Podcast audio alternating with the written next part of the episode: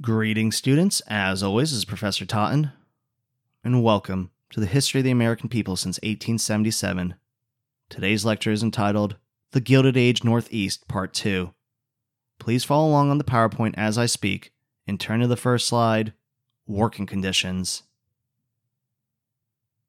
Last time, I described how big business was booming and alluded to the fact that working conditions were plummeting. Around 1900, the average work week was 59 hours long, and many steel workers worked 12 hour days, seven days a week, and many seamstresses worked 12 hour days, six days a week. Most employees didn't get vacation time, sick leave, or workers' compensation. In addition, there was no government safety net as the United States was the only industrialized nation in the world without workers' compensation. And wages were usually very low. So you made barely any money. And if you got injured, you'd lose your job, not be able to take care of your family, and the government had no mechanisms like Social Security to help you. Around 1900, the average American worker made 400 to $500 a year but it was estimated that it took $600 in order to sustain a reasonable level of comfort. So most workers lived in poverty. Some of you may ask, why didn't they just make more money, like working two jobs? Well, there's not enough time since you're working seven days a week. Many families needed everyone, women and children, in order to work just to survive. As a result, child labor became more common especially in textile or cloth factories. Around 1900, 20% of US kids between the ages of 10 to 15 worked for wages, and workers understood the system was against them, and thus they would need to bargain collectively in order to obtain humane working conditions. Before I continue, just look at that picture alone. Look at those young faces. My stepson is that age and I am thankful he does not have to work in a coal mine for a living.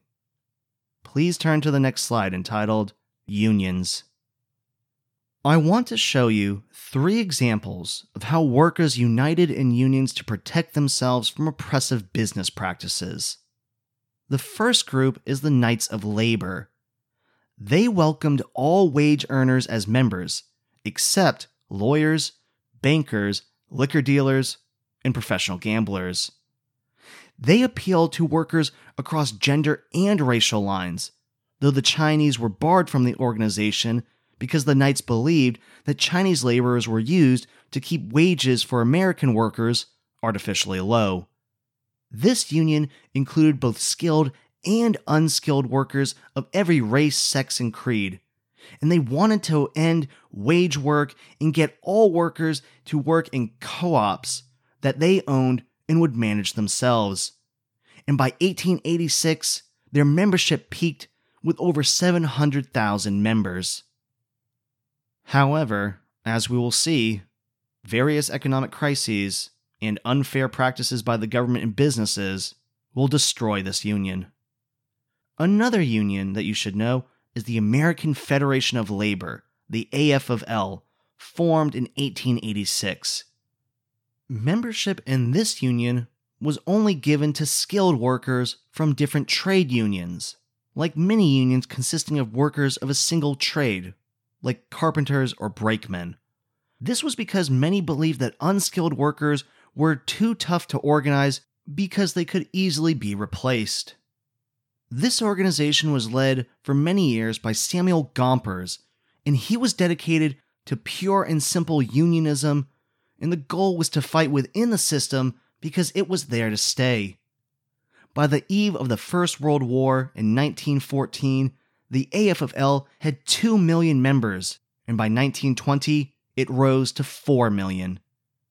The last union I want you to know is the International Workers of the World, the IWW, founded in 1905. This union wanted to mobilize all workers into one big union, and they scorned politics and preferred direct action, like sabotaging the workplace. As a result of their tactics, they called themselves the Wobblies, and they were organized by Eugene V. Debs. Debs and his organization believed in socialism, but spoke it, quote, with an American accent.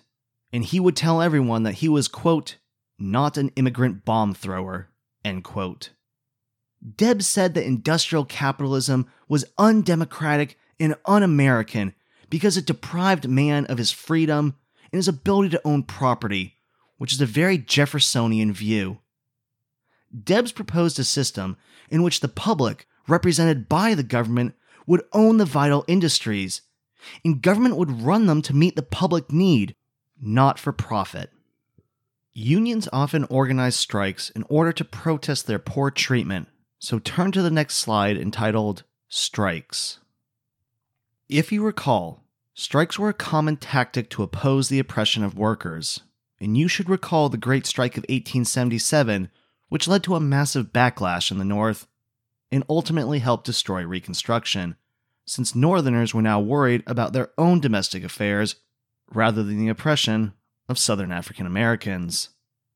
Working conditions continued to decline, so in 1886 there was a wave of strikes across the United States where almost 500,000 workers joined in the Great Southwest Railroad Strike of 1886 and the May Day Strike of 1886. The 200,000 workers engaged in the Great Railroad Strike were angered at Jay Gould and his refusal to lessen the workday and pay fair wages. The May Day strike of 350,000 workers occurred across the Midwest and merely asked for an eight hour workday. So, as you can see, these are not radical anarchists. All they are demanding is, quote, eight hours for work, eight hours for rest, and eight hours for what we will. Despite these small demands, bloodshed ensued. In April of that year, the Southwest Railroad strike was rocked when police fired into a crowd, killing seven workers. The state militia was then called out. The Texas Rangers patrolled across their state, and the strikers were ultimately suppressed. The May Day strike, which began on May 1st, was in part done out of solidarity with the Southwestern strike, but also to protest their own treatment. On May 3rd, in Chicago, workers demonstrated at the McCormick Reaper plant as part of a nationwide strike in support of the eight hour workday. This peaceful protest was disrupted by the authorities, and police fired on the strikers, killing four in cold blood, injuring another 70, and arresting hundreds. In response to this violation of the First Amendment's guarantee for the freedom of assembly, on May 4th, another peaceful rally occurred at Haymarket Square in Chicago in order to protest police brutality, which, as we all know, is a common theme in American history. At the end of this rally, a bomb exploded and killed eight policemen. The bomber was never identified, but four anarchists were ultimately executed. This led to what is called a Red Scare across the country in an attempt to hunt down anarchists and find bombs. In the process, the labor movement was blamed, and the Knights of Labor in particular took a big hit, losing 90% of their membership by the end of the decade. Attempts to organize workers continued to suffer, but the strike still went on. Like at Homestead, Pennsylvania in 1892, where Pinkerton Detectives, which is a private security company, attempted to break a strike of steel workers this resulted in a running gun battle where workers attempted to defend themselves against these men. As a result, the state militia was called out, the union was crushed, and Andrew Carnegie thwarted efforts at union organization for the next decade.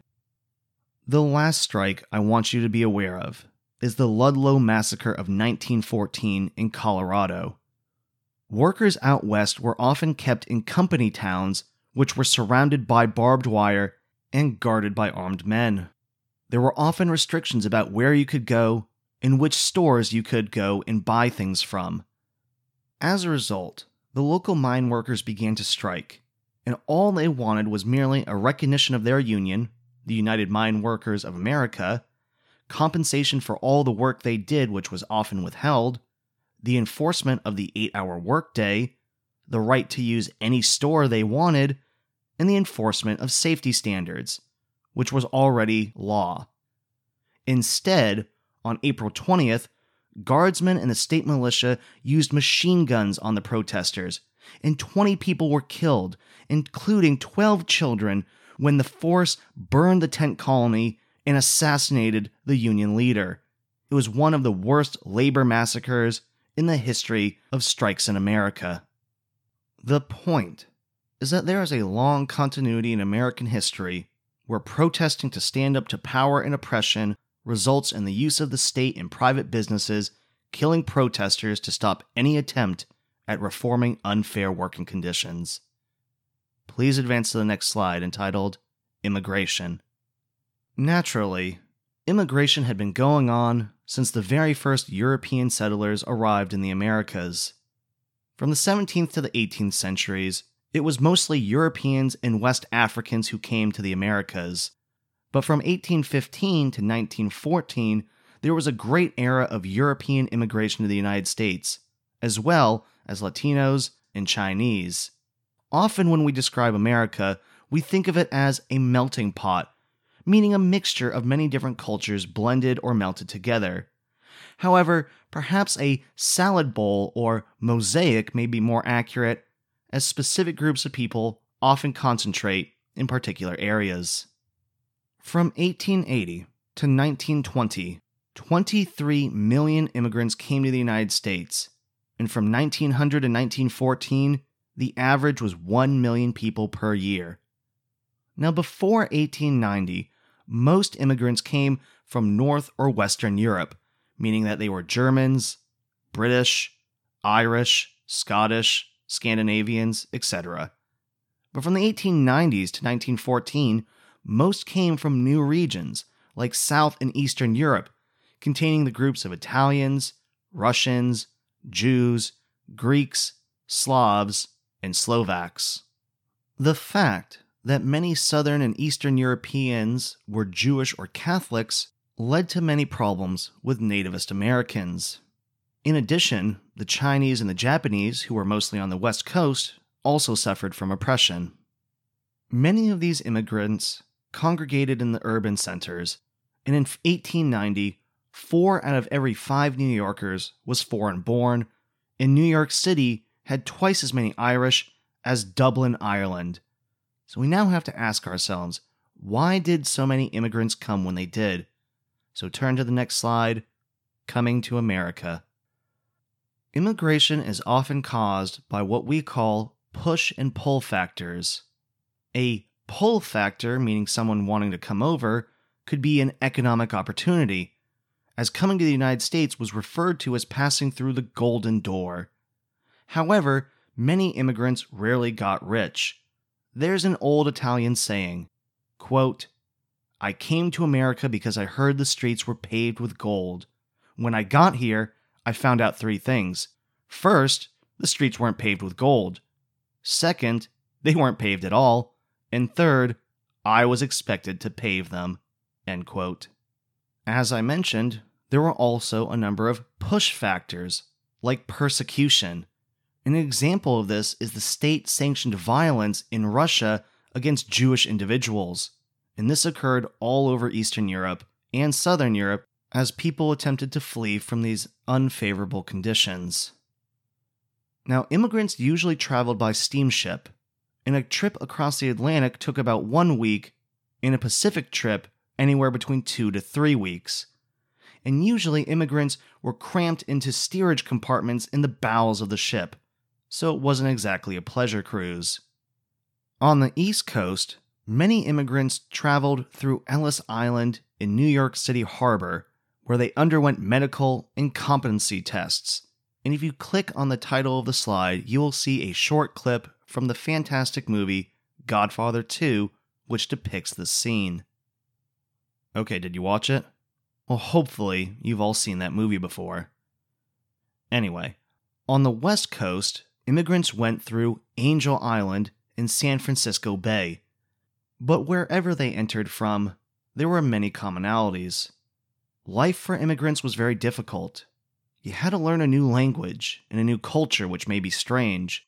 you had to find a job and housing. But the biggest single issue was the intense anti immigrant fervor that gripped many white Anglo Saxon Protestant Americans. So please turn to the next slide Nativism. Nativism is the discrimination of immigrants from native born Americans, and there is a long, consistent history of this in the United States. During the Gilded Age, it was certainly not an era that valued multiculturalism. And nativism was based on racism, fear of losing one's jobs to immigrants, or other explanations. Now, you may not know this, but prior to the Civil War, there was a political party called the Know Nothings, and they were called this because it was a secret organization where members always said, I know nothing, when asked when and where a meeting was held. And they became so powerful in the 1850s that they actually ended up running many governments in New England because of so much anti immigrant sentiment at the time. This tradition continued, and in 1887, the American Protective Association was founded, and within six years, it had over half a million members who were mostly white, middle class Protestants from the Midwest and Northeast. Now, it is interesting to note that many nativists believed that some immigrants were better than the others. For instance, British, German, or Scandinavians, who were Protestant, were seen as better than those from Southern and Eastern Europe, and of course, Catholics and Jews. As we've already described, in 1882, Congress passed the Chinese Exclusion Act, which banned Chinese immigration for 10 years, though it was extended and made permanent all the way until 1943. Another example of anti Asian nativism is in 1907, where Theodore Roosevelt signed the Gentleman's Agreement with Japan, which said they would restrict the amount of immigrants from their country to the United States, and it also said that Japanese immigrants would be denied U.S. citizenship. In the 1920s, anti immigrant quotas were made against Latinos, Catholics, and Jews, and many nativists believed that America's democratic principles were based on Protestantism, so they saw other religions as a threat. The point is that there is a long and unfortunate continuity in American history where racism and anti immigration are used as a political football in order to distract Americans from the fact that they are being played by politicians, elite businessmen, and the media. Please advance to the next slide entitled Living Conditions. So, where did most immigrants settle?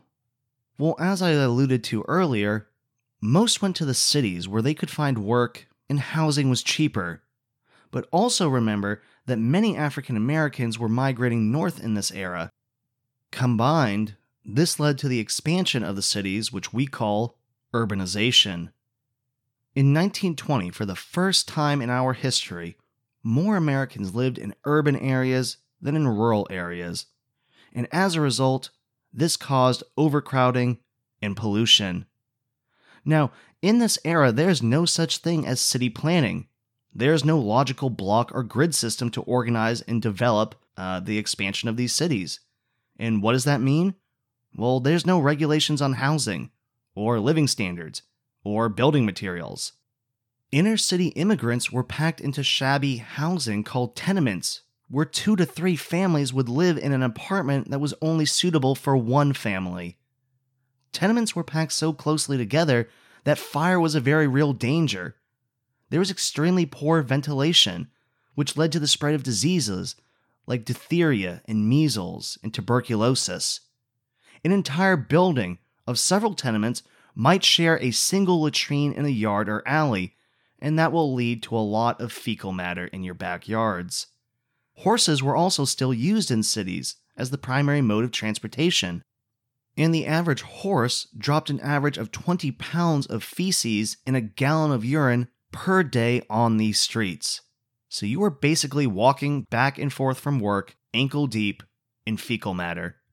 That's not very pleasant. In addition, cities were filled with factory smoke, garbage lined the streets, and there was expansive crime. And does anyone know how you actually went to the bathroom in this era? You either had a latrine in the backyard, which I said, or you went in a bucket in your room, which you dumped out your window, maybe onto the head of a passerby.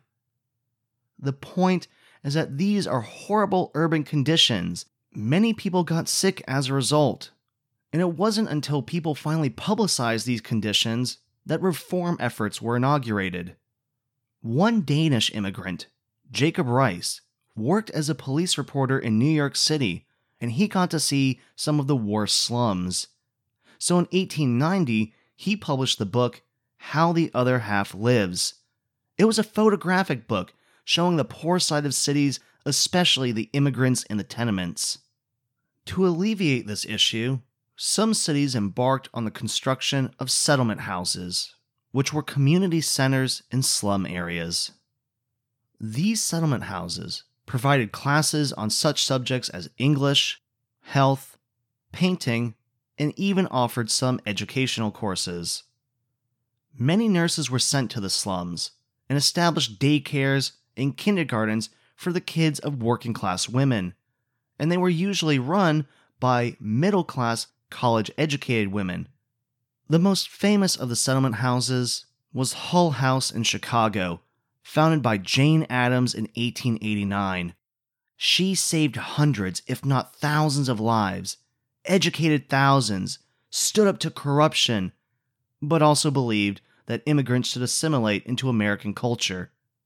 She ended up winning the Nobel Peace Prize in 1931, and when she died in 1935, she was the most revered woman in the entire United States. And she is a perfect example of how one person can change the world if they're willing to stand up for their principles and fight for justice. Well, that is all I have for you for today. I hope you're all staying safe and making smart decisions. Thank you very much and have a wonderful day. I'll see you next time.